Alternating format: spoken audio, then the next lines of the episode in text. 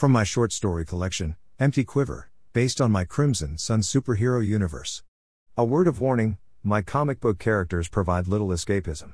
They are dark products of war and conflict, meant to offer a sobering look at ourselves and not a glimpse into a bright eyed world of heroism. Reader discretion is advised.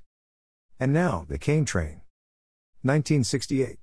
Long Range Recon Patrol Alpha based out of Pleiku. Deep in country, east of the North Vietnam, Cambodian border. Okay, don't move. Stay calm. Private Ingalls looked down. Nothing to see but his boot and a mat of trampled grass. Was it grass? No, grass could be cut with a push reel mower. This waist high brush was a job for a tractor or maybe a chainsaw. No problem with the first one, sir, Ingalls replied. He licked his dry lips and wondered where all the moisture in the oppressive jungle air had gone. But I'm way past the second part of that. You'll be fine. The lieutenant's voice was calm, insistent. Ingalls had always felt uncertain at basic training, and a month in Vietnam hadn't changed that. His drill sergeant back home had yelled at him like he'd signed up for this. Demanding to know why he wasn't better at being a soldier. Always asking how he stayed so fat on military rations. Eventually he stopped listening, but that voice never quite left his head. The leader of Long Range Recon Alpha, a lieutenant everyone called Hound, wasn't like that. You wanted to do exactly what he said. Right when he said it. So when Hound had barked Ingalls, stop. He'd done precisely that. Ingalls watched the rest of the patrol back away through the grass, getting their distance. Reggie, their point man, was the last one to go by.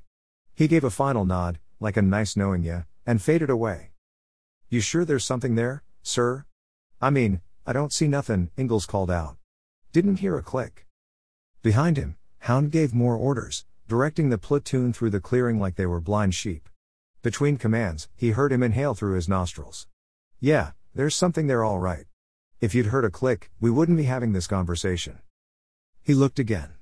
That damn thick bladed grass. A little dirt visible. A shitty black boot that always felt too tight. Nothing else. He really wanted Hound to be wrong. But he wasn't. Ever. Hound was an augment, part of a top secret super soldier program from World War II, but there was no keeping the lid on that program. Especially once those soldiers headed into battle. There were guys who could deflect bullets, bend tank cannons with their bare hands, or even walk away from a bomber down from its perch thousands of feet in the air. Hell, there were rumors of guys who could fly formation with bombers, sans wings, engines, and airframe. Most of the augments went freelance after that war. People thought governments shouldn't have control of weapons like that. But Hound stayed on, flew under the radar with a more limited power set. He could smell stuff, and it was rumored he could hear dog whistles. There'd been plenty of jokes on base. A few of the seasoned vets prided themselves on convincing new recruits that Hound would sniff their asses as part of inspection. That was one of the tamer ones. Out here, though, you came to appreciate what he could do. Unless you were the one standing on the mine. How long do I have to stand here, sir? Hang on. Let me think. Ingalls strained to hear the conversation behind him. The wind had picked up, thrashing the giant grass. He tensed and wondered if that was enough to set the mine off. He tried to remember all the different kinds they'd taught him about in basic. Anti personnel. Anti tank. Bouncing Bettys and Claymores. Charlie'd even improvise and trigger anti tanks with anti personnel mines to blow up as many Yankees as they could. None of his training was helping him stay calm. Sweat streamed down his face, but his mouth stayed dry and swollen. Relax. It'll be fine, son. Hound again. The guy not standing on a DH5. Or 10. Or whatever they were called. Fuck that drill sergeant in basic. He could hear him yelling now, Ingalls. Get your head out of your ass. You looking to have a Betty put it up there for you? Fuck him. Got to relax. Like Hound says. While the wind drowned out the anxious chatter, the radio call wasn't completely masked. You couldn't whisper into the handsets and hope to be heard. Everyone had tried it out here, where death waited up every tree and under every open field, but it was no use. Calm, in control, Hound rattled off the grid coordinate of their location. Great, mark the map so nobody else dies. Was that a call for medevac on standby? They don't make these mines to kill you, dumbfuck. They want to cut you off at the waist, so we spend precious resources getting your bloody stump home. God, that's right. There wasn't any way out of this. More jabbering on the radio, and he could only make out every other word. The patrol must have all moved back beyond the tree line. He was their scarecrow, like he'd helped his mom make for their little suburban vegetable garden back home. Only here the crows weren't the ones afraid. He heard Hound's commanding voice fire a few curses. Then he could have sworn he heard him mention R and R. Okinawa. Was that iron spined bastard planning his vacation? Chatter fell silent. Ingalls heard Hound creep closer, inhaling and exhaling in short bursts while he moved. I'm dead, aren't I? Excuse me, Private? I'm dead, sir. Son, if I talked to dead soldiers, I'd never have a minute of peace. Hound came into view. He was low to the ground, nose twitching and his eyes roving the grass. Truth be told, I'm surprised you're here, he muttered. What does that mean? Hound probed the ground with a stick, coming closer to Ingalls' boots. His face scrunched and he held the stick up and sniffed the tip. He growled and shook his head. What? First his chest, then his arms tensed as the word exploded from his lips and he only just stopped the tremor that ran down to his leg. Hound stood and gently touched his shoulder. Calm, remember? The lieutenant took several measured breaths, and Ingalls tried to match his cadence. Now, there ain't any reason this mine hasn't already exploded. A goddamn miracle. Hound's grip tightened and he locked on with his steely eyes set under tangled brows. Could be a dud. Ingalls' heart raced at the thought. Hound's hand stayed firm. But don't. Fucking. Move. He fought the urge to nod. A dud? Sir? Maybe. All I'm sure of is that you're standing on a mine that ain't gone off yet. Best way to keep that from happening is to keep the situation static. Eyes forward, private. Locked formation. You're green, but you've done this on the parade ground plenty of times. Yeah, plenty of times. That was another regular torture at basic. He still had a scar from face landing on the asphalt on a sweltering summer day. You can't even stand right, soldier. How do you expect to make it out of a war zone without being on your back? I can't do it, sir. Course you can. I really can't, sir. Tears mingled with his sweat. He hoped the lieutenant couldn't tell the difference. You miss your mommy? You want a blankie? Sorry, fat ass. Airborne can't spare a parachute, and your mommy said she don't want to see you until you become a soldier. He did miss his mom. He missed building that stupid scarecrow that fought away the demons. 20 years old, and he wasn't anything but an overgrown kid. Son, I'll be standing right here until help arrives. Hound sighed and checked his watch. No more yappin'. Keep quiet so I can hear. War going on around here and all. The breeze picked up again. He thought he heard the thwump of a helicopter in the distance, but it was lost in the rush and cry of the surrounding jungle. The sun beat down from a cloudless sky. It was hot, humid, exactly like that day on the parade ground when he'd eaten the pavement. His legs felt numb and heavy. He wanted to wiggle his toes, a trick his bunkmate had taught him to keep the circulation going, but he didn't dare. In his mind, he started to build that scarecrow. An old shirt stuffed with straw, topped by a pillowcase on which he'd drawn a face. The eyebrows took on a thick, scruffy look as he dug into the memory. Want to know your new name, Private Ingalls? PFC liable. Do you know why? Cause you're fucking liable to get everyone around you killed. Ingalls realized he didn't know much about Hound. He didn't even know his real name. A man standing there close enough to share whatever fate had in store. After being shuffled around from unit to unit, Ingalls finally ended up on a long range recon patrol, all because he'd made the mistake of mentioning he'd done some hunting back on his grandparents' land. Once he'd said it, Hound just walked up, glared at him from under his intense brow, and said, You. I can't hunt real good, sir. Given the situation, Ingalls felt an urge to tell Hound the truth. God damn it, what now? Hound looked him up and down before returning to scan the horizon. I said I hunted out on my grandpa's land. I wasn't any good at it. I shouldn't be out here. That ain't why you're here. Then why? Hound checked over his shoulder, back toward the rest of the platoon. I'll tell you later. Later. Was there even going to be a later? He was going to die here or be mutilated. He'd rather it be the first one. He risked a look at Hound again. Stoic. Ice in his veins. That was a real soldier. Ingalls swallowed. Head back to the group, sir. I'll step off. Hound stared at him, his gaze piercing. You given orders now, Private? No, sir, I just. You what? Wanna be a hero? There ain't no heroes. Only dead soldiers and live soldiers. I keep my soldiers alive, understood? Yes, sir. Wind shifted again. The grass bent flat to the earth. A deep percussive rumble filled the clearing. Hound leaned into him. Steady, son. Ingalls checked the sky, looking for jets, but it remained empty. Frantic, he scanned the edge of the clearing. A tank? Chances were it was theirs, but who knew?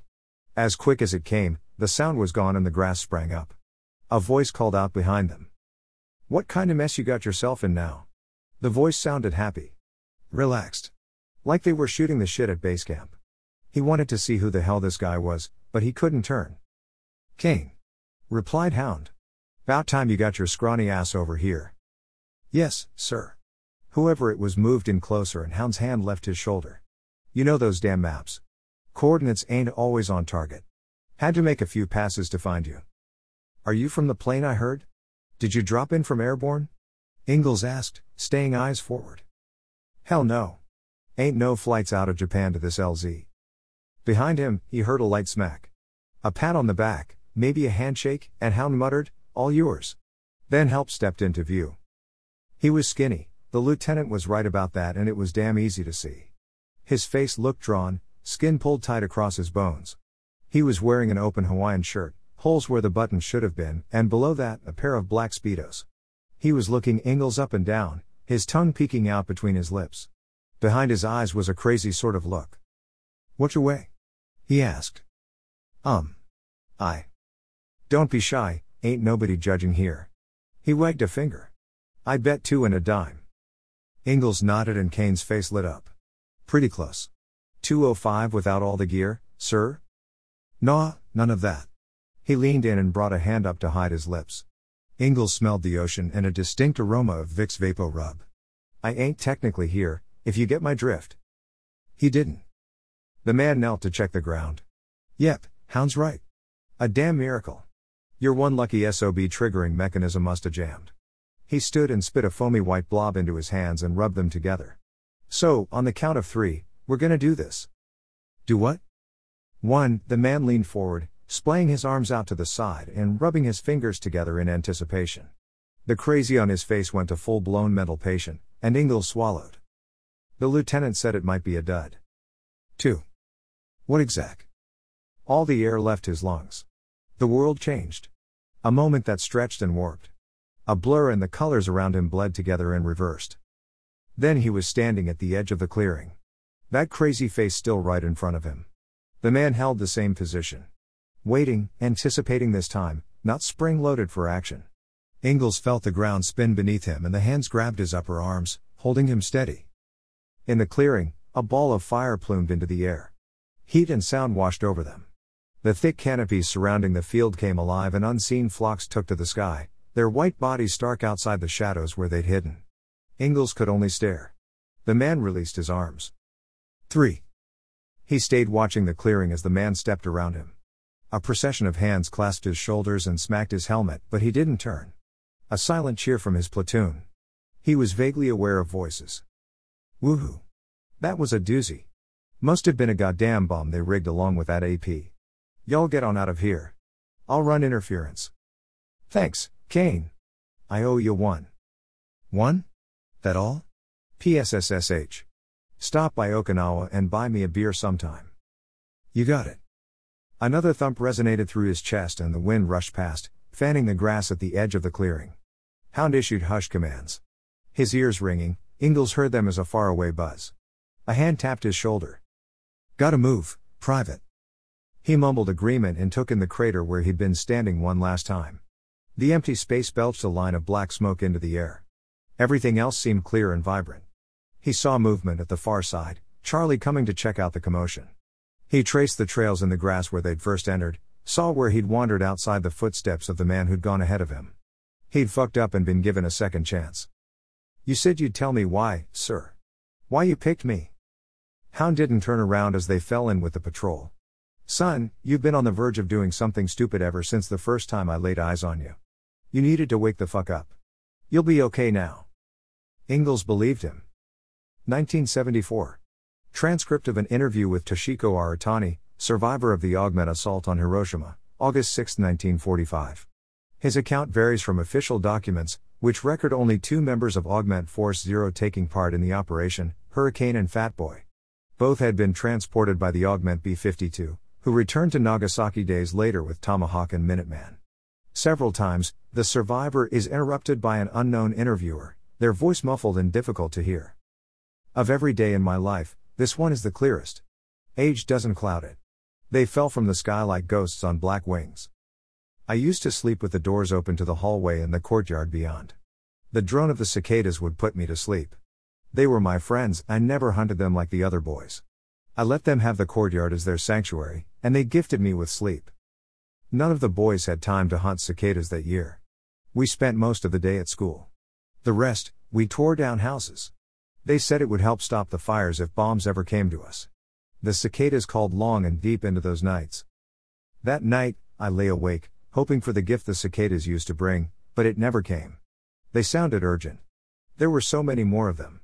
Maybe they were lonely and uncomfortable, waiting to shed their robes until the boys could chase them again.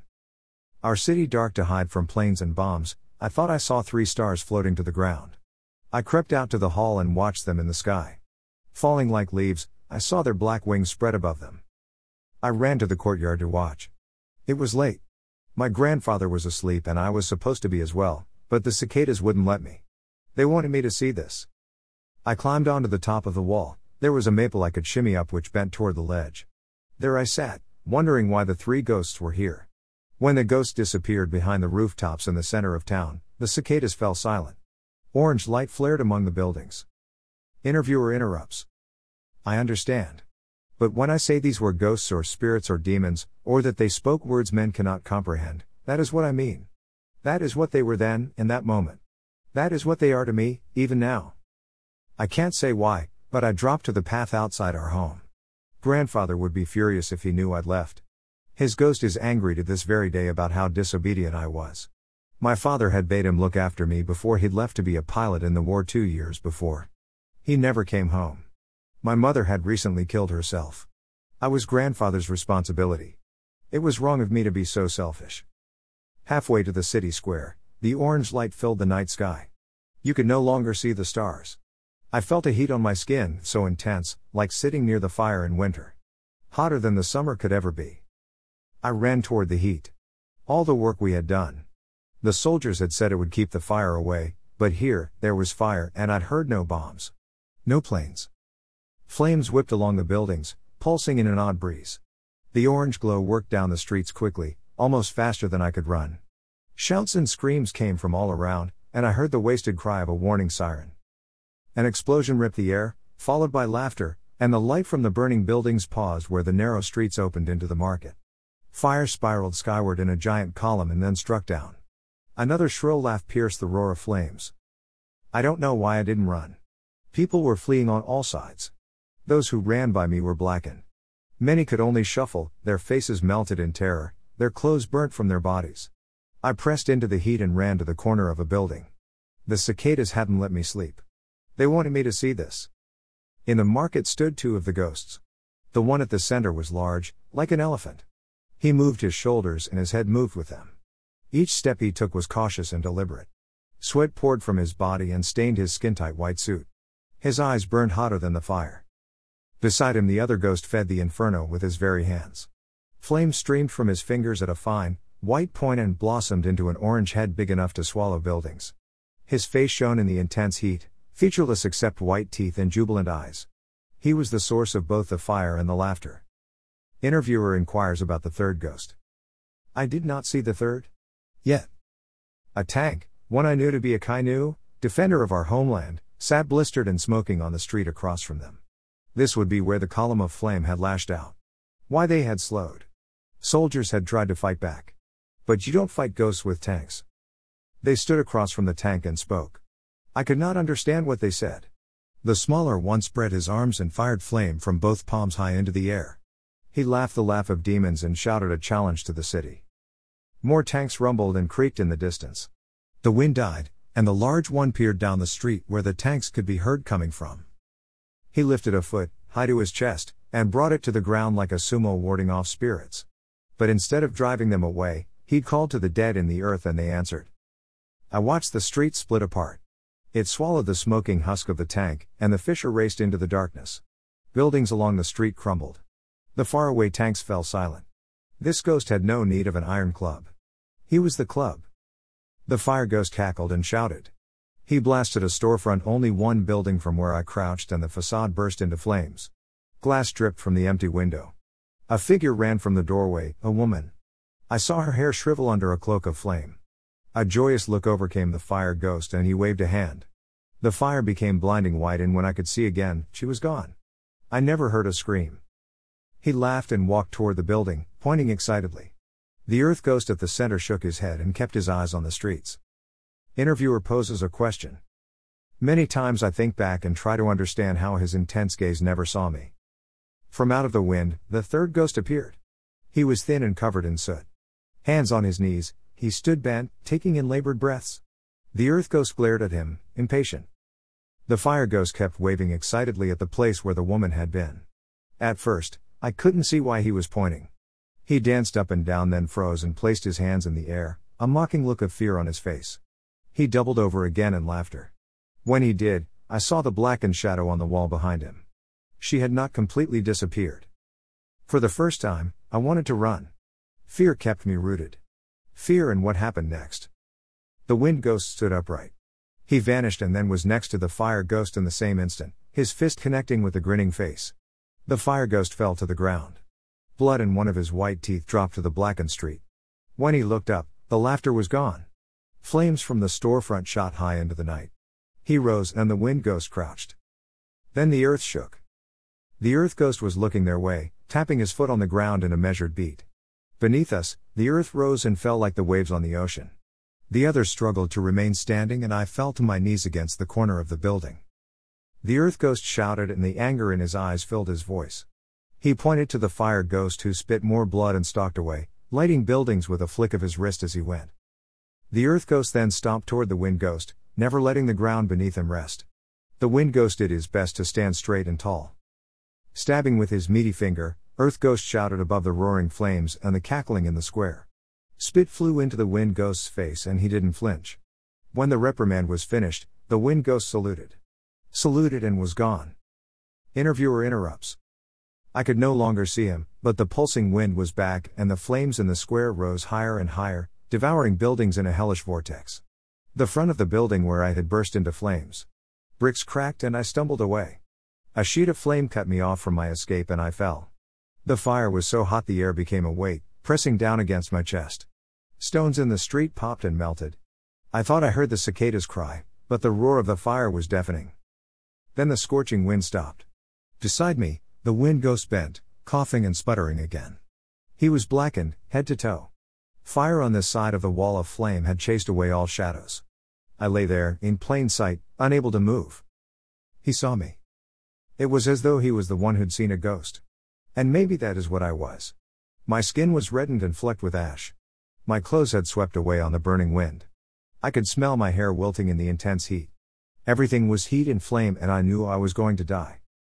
Then I was beneath a maple. Not the tree at home in the garden. That one was kept trim and narrow. This one arced above and blotted out the sky.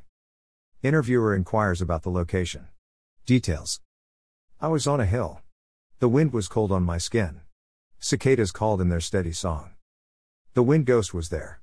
Across the bay, the orange light of the burning city reflected off the ocean. From here, the smell wasn't of death. A fire on a hearth, that was all. He waited, watching me and looking over his shoulder. Our eyes met and he nodded. I asked him to go and get my grandfather, and he tilted his head and gave me the most sorrowful smile. I still see it, sometimes. Through the night, the fire spread. Gunshots and artillery roared defiantly but were quickly silenced. I watched the fire grow and could see the outlines where it expanded around the fire breaks my friends and I had built. Homes demolished to be spared the burning. More people showed up, as suddenly as I had. Two, then three. I caught fleeting glimpses of the wind ghost as he dropped them off and tore back down the hill, bending the maple in his wake. By morning there were 15 of us on the hill. On the coast, nothing but a black and empty shell. 1982. Pentagon. Joint Special Operations Command Task Force.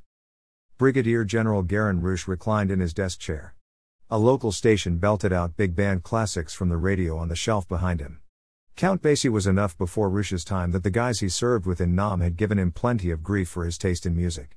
The songs of that war screeched out of an uncomfortable, electric atmosphere that he'd never understood. but he'd always appreciated the simple innocence of the music of a bygone era. An era he was about to reconnect with, any second now.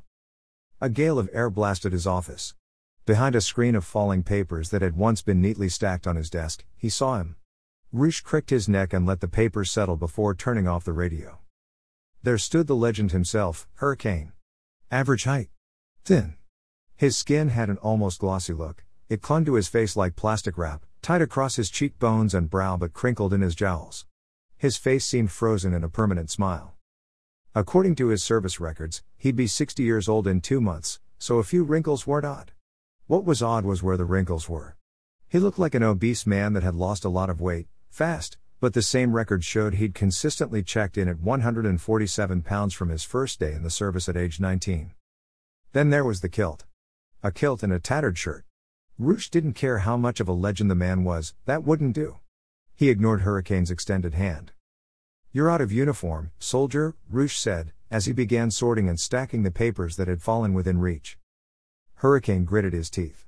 Sorry, sir. Been a while since I had this kind of meeting. He saluted and disappeared. The windowed office door slammed behind him as the air sucked out of the room. Frosted glass showered the floor. Roosh dove atop his paperwork like he was falling on a grenade. Mother F. Before the last piece of Brigadier General Roosh's stenciled name hit the floor, the door swung open. Reporting for duty, sir. Hurricane stood in the doorway at full attention. His dress uniform pressed, his insignia, nameplate, service ribbons, and badges all in place. He raised an arm in salute and his shoe crunched the glass under his feet. Chagrin crossed his eyes and Roosh watched him fight off the urge to look down. You don't want to look. But if you did, you'd see your flies down, soldier. The uncomfortable look returned, but to his credit, Hurricane didn't flinch. Roosh decided he'd let him sweat it out. He gathered his papers from the floor and returned to his chair. Once back at his desk, he straightened his blazer, tugging at the sleeves to place them within one inch of his wrists as regulations required. He smoothed the lapel and sat up straight. He then set about reorganizing the papers and placing Hurricane's personnel folder back atop the stack. Only when that was done did he stare down one of the most dangerous weapons ever created. He looked like any other soldier. His salute was picture perfect. Maintained eye contact. Despite his entrance, there was genuine respect there. Roosh needed to know exactly how much. Roosh had been given the questionable honor of providing his input on which direction to take the Augment program. Personally, he credited men like Hurricane with ending that last great war. As far as he was concerned, he was looking at a bona fide hero. That was a time when reducing cities to ash meant victory. Not anymore. Roosh hadn't been too bothered by Cuba like the rest of the world. Those communists had gotten what was coming to them, trying to set up strike teams in spitting distance of the Everglades. No, the problem was everything that came after the outrage surrounding Cuba, skulking in shadows and the covert wars nobody won. For many of these augments, all the subterfuge had eroded their discipline, or so the program review claimed. Weapons were meant to be used on the battlefield, not wielded in back alleys. Roosh needed to assess the damage. He owed this hero a chance. At ease. He pointed to a chair across from him. Sorry, sir, had to change in the hallway there. Uniform wouldn't have made the trip. Hurricane turned away while he carefully zipped his pants. Ever had a polyblend melt to your thighs? I don't recommend it. He cringed as glass crackled under his feet again. His eyes dropped to the floor. I could. Have a seat. Yes, sir. Roosh tapped a finger on his desk. He opened the top folder to a newspaper clipping, Hurricane Battle's namesake, dated only two days ago. A major atmospheric event had occurred in the South China Sea. Worldwide weather bureaus had been watching the situation for days. So had a high altitude surveillance plane. Roosh held up the clipping. Hurricane squinted. You realize that hurricane would have hit Zhanjiang Harbor? Oh, yeah. Lots of people there. And a naval base. Hurricane popped his neck. He propped his elbows on the arms of the chair and scooted closer, squinting one eye and glancing over his shoulder at the jagged hole in the door. We at war with China, sir? No, said Roosh. But we could be one day. He set the clipping down and tapped his finger on the desk. Phew. Hurricane slouched into the chair. Can't say I fancy any more wars in or around Asia, sir. Think I've had my fill. There was no sense in drawing this out. Roosh had a dozen other reports all from the last week, Hurricane's name prominent in each. The United States government needs you to reel in your freelance activities. Hurricane pursed his lips, and his eye, still squinted, twitched. Not sure I understand, sir. Ain't that what I'm supposed to be doing? Roosh started to feel like he was giving orders to the wind. These activities aren't in the strategic interests of the United States. Take China. They don't have augments. There's no reason to deploy you there for their benefit. Well, if we ain't at war, can't I keep people alive so we can kill them later, sir? We need to let nature take its course, and right now, God has blessed the United States military. Hurrah! Has blessed us with the best fighting force on the planet. We tried to comfort the hippies by telling them the augment program was done. I need you to keep out of the limelight while they believe that. The only freelancing you need to be doing should come straight from Langley. Exuberance faded from the stretched face and his brow knitted without managing to form any wrinkles. I can't say I like them spooks much, sir. If I can say that. You did and duly noted. Roosh sighed. Hell, I don't like them either. But that's what needs to be done. Your cover is freelancing. But they call the shots. All of them. Speaking of which, they'll be in touch soon. They're normal methods. Yes, sir. Hurricane gave a sharp nod. He held perched on the edge of his chair and chewed his lip. That one eye seemed permanently squinted now. There was a macabre look in the grin plastered on his face. The more Roosh looked, the more he felt something wasn't quite right. Here sat a living weapon. A man who'd gone in with a small strike force and leveled an entire city in minutes. A retiree who had figured out how to reverse the winds of a hurricane. To utterly spoil God's will. A shiver ran up his spine. Roosh checked his fear. No, this man was a hero. Not a broken arrow, but a soldier. He'd gotten a bit eccentric in his old age, maybe, but he would be perfectly willing to follow orders from a military man and not the shadow loving spooks. Roosh leaned forward. I need you to do this. For God, your country, and yourself. Hurricane stood and saluted, slow and deliberately. His odd face scrunched in determination. Yes, sir. Dismissed. Then he was gone. The door stayed open this time. Fragments of the glass pane had been swept neatly into a pile. Roosh breathed a sigh and picked up the phone to call base maintenance to see about a new office door. He settled back into his work, thankful to clear his desk and move on to more mundane matters. He flicked on the radio and tried to let the blaring trumpet notes and snappy beats focus his mind. Fifteen minutes later, a newscaster interrupted a Glenn Miller classic. Mitch Jefferson reporting live from the 304 Causeway, where a man has been miraculously saved after a failed suicide attempt. Firefighters and local police had unsuccessfully tried to talk the man down. With daylight disappearing, they raised a ladder and the man jumped. Here's witness Audra Coyle. I saw the whole thing. Came a woman's voice. He was falling, straight toward the river. Then I felt a rush of wind and he was gone. It wasn't quite dark yet, but I could see a glowing trail running straight down the support he jumped off. Roosh propped his elbows on his desk and rested his chin against folded hands. The reporter interrupted the woman. Glowing? Yeah, like a stove burner. Straight down the beam there. I think he caught the guy about halfway. Who? Looked like he was in a military uniform of some kind, but it was all torn up. He dropped the man off by the fire trucks and he was all hopping around, his pants smoking. While they were treating some burns, I heard him say, Call me tornado or you're gonna get me in trouble. But that was Hurricane, I'd bet on it. Brigadier General Roosh turned off the radio. He scribbled an entry into the folder that had been open on his desk minutes ago. He worked in silence late into the night. 1987. 305 Causeway. Five years later, and I don't understand why I'm here. I come every year. They've got a barrier along the pedestrian walk now, not that it would stop a determined person. Someone wanting to die, not just seeking attention, they've got the drive to make it happen. I reach out and place a hand on the bridge support. Five years. I'm thankful every day. When the fire truck put the ladder up, I knew I didn't want to face them. That I'd waited too long. I stepped off and suddenly realized I would hit the concrete foundation at the base of the support.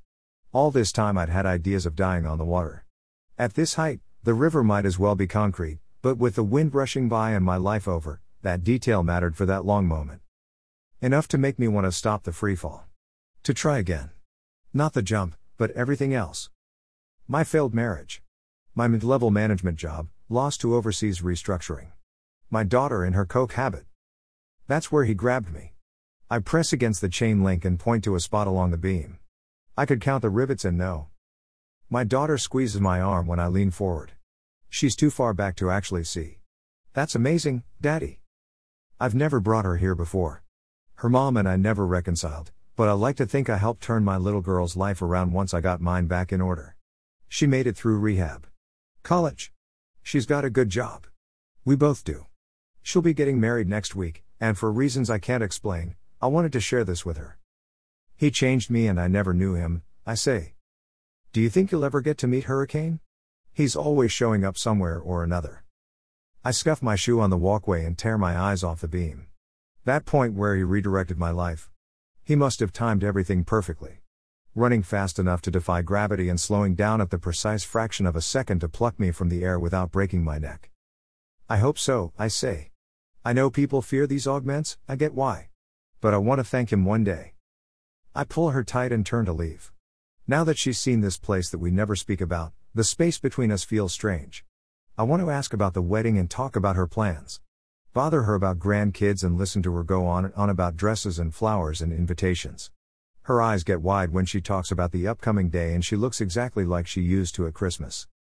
But everything goes black. She screams and the cry is distant, and after that, a sharp report breaks above the sound of cars and buses streaming by. A backfire? A gunshot? I'm falling. The only thing I think this time is that this is how people die. 1988. Outside Harrisburg, Pennsylvania. $1.25 gas was going to put him right out of business. The van drank gallons of the stuff, but he'd chosen to live out in the country for some peace and quiet. Ingalls paid the store owner, Frank, and headed back out to the pump. His time overseas had gifted him with a newfound appreciation of the things that kept getting paved over. Sure, the brush in Nam had hidden untold dangers, but it had also hidden him and his patrol. Nature itself was rarely the threat to worry about. People were what killed you. He unhooked the nozzle and flipped the lever. The lettering on the side of his paneled van had faded over the years. Ingalls Electric had gone from a glossy yellow to the dull pastel shade of an Easter egg. Everything was legible, so it wasn't a concern, but the faded American flag next to the phone number bugged him the most. He'd need to get that touched up. Maybe next week. The gallons and dollars ticked by on the pump. Even the suburbs had gotten too crowded for his tastes. That surprised him when he'd come home from Nam. When he first got out there, all he wanted to do was get back home. When he finally did, the tightly packed houses with their little white fences might as well have been an alien planet. The broad streets offered no cover, same with the carpet like grass, the very stuff he used to trim at his mom's house. In the jungle, that shit grew wild until they decided it was a nuisance and burned it the fuck away from low altitude. People burned too. Shit. He'd overfilled the tank. Gas belched out around the nozzle, splashing his hand. He released the handle and stooped. As he bent, a wave of pressure zipped across his scalp and a sharp crack sounded from the woods across the street. He fell flat, gas fumes burning his throat.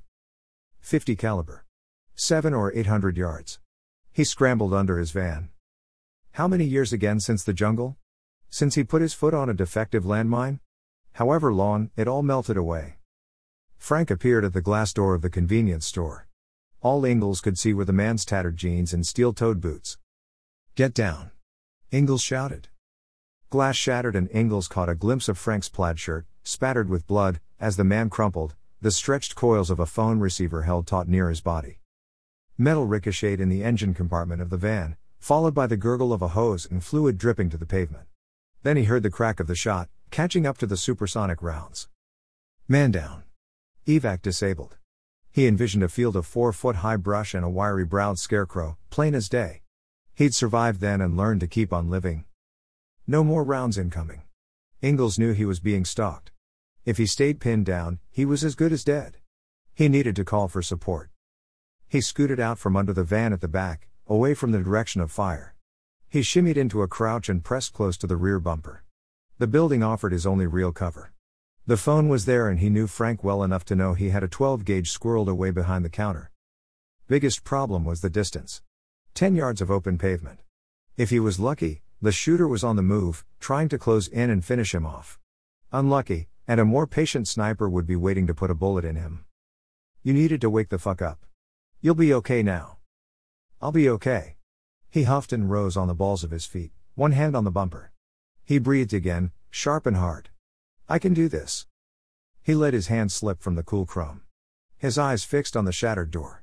He could see himself, leaping through the dangling remnants of glass, grabbing the receiver cord and sliding toward the counter where a solid brick wall blocked off the outside. A round that caliber might penetrate the wall, but it would be a blind shot. No way anyone could make a shot like that. He launched into a sprint, trying to channel that speed he'd been a part of so long ago, which had whipped him to safety across a broad jungle plain. Ingalls never made it to the door. 1989. Mount Misen, across the bay from Hiroshima. For obvious reasons, the last one was the hardest to pin down. No matter. Valor knew this was a tortoise and hare kind of thing. In time, the hare always loses. He shimmied into position on the ridge. No crosswind. Visibility was crystal clear. Today he'd make up for that bullshit in Central America. Little boy had burned himself out in the jungles there, added a smack addiction to his unhealthy fascination with fire. Bastard had wound up dead in a steaming pile of excrement in a whorehouse in Nicaragua. The ladies he'd hired were there too. Police didn't bother with the chalk outlines. That was his final mission for the U.S. of A. Figuring out that little boy was even part of Augment Force Zero had taken Valor two years. Nobody knew that shit. Story was, he'd been such a psychopath that any mention of him had been scrubbed from official records. Valor should have been satisfied, but it felt wrong to know he hadn't been there. Hadn't pulled the trigger, like with Fat Man. Plus, he didn't get a dime if they off themselves. He settled into the rifle and centered the tree in the sights.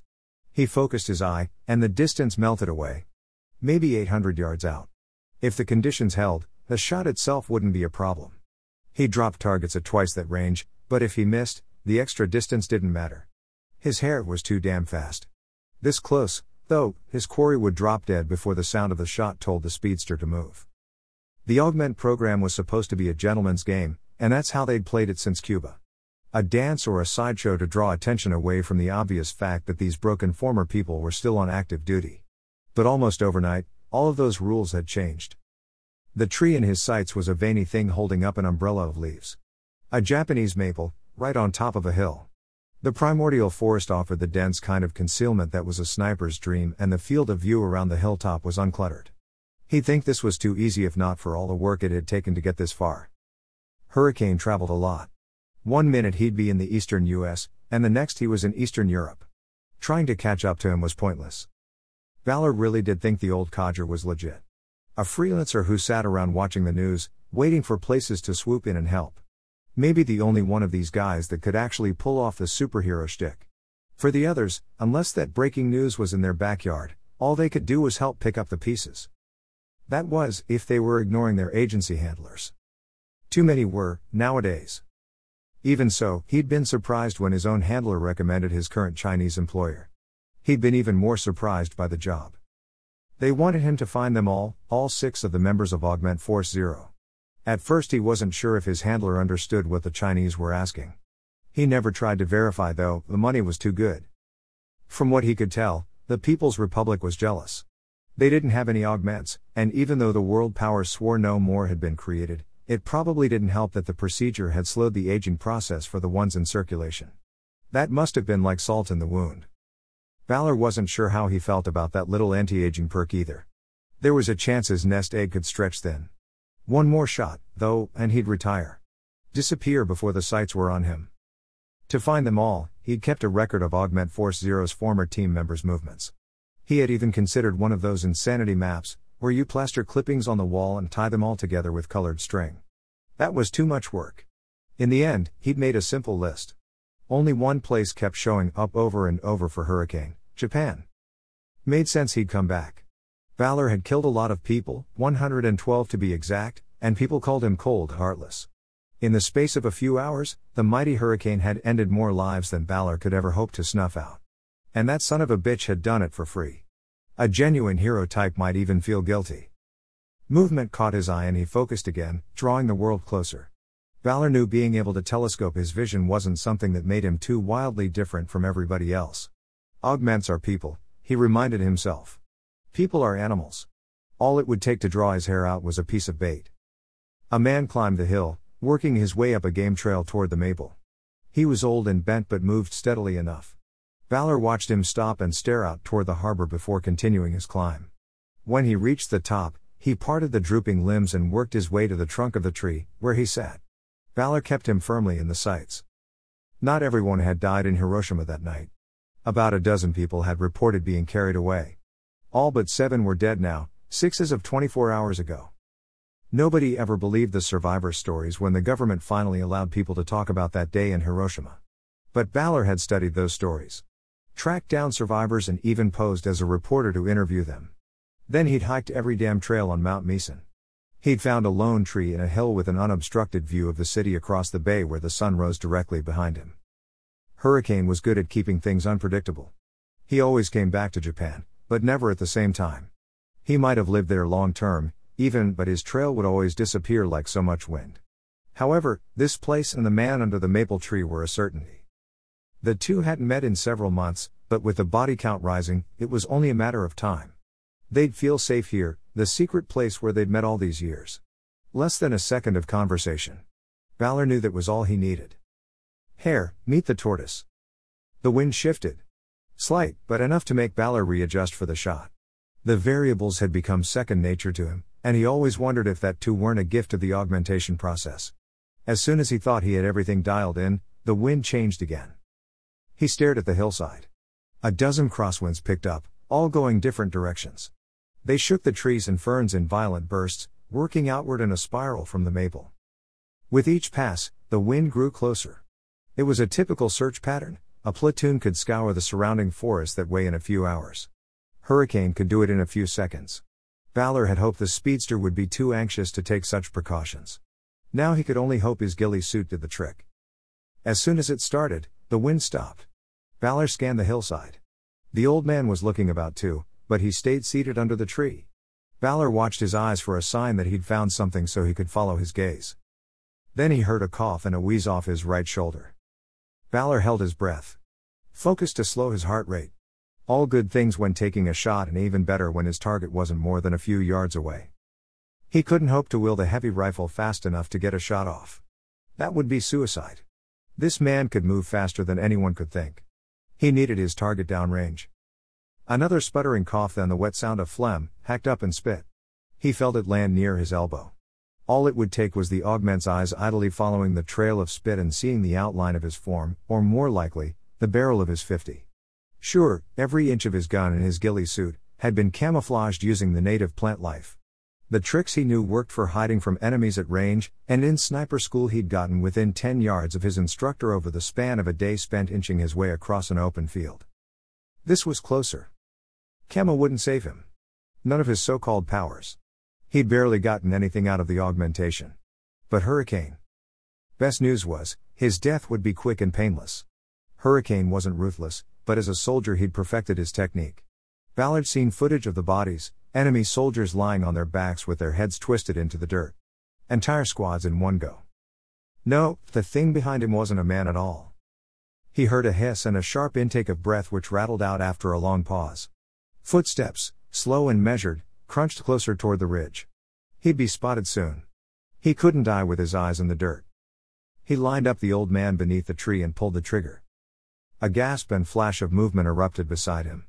Two explosive bursts of sound flattened the brush in successive waves, the larger one fractions of a second behind the other. A small object tumbled toward the ground where Hurricane had stood. Balor flicked the bolt upward.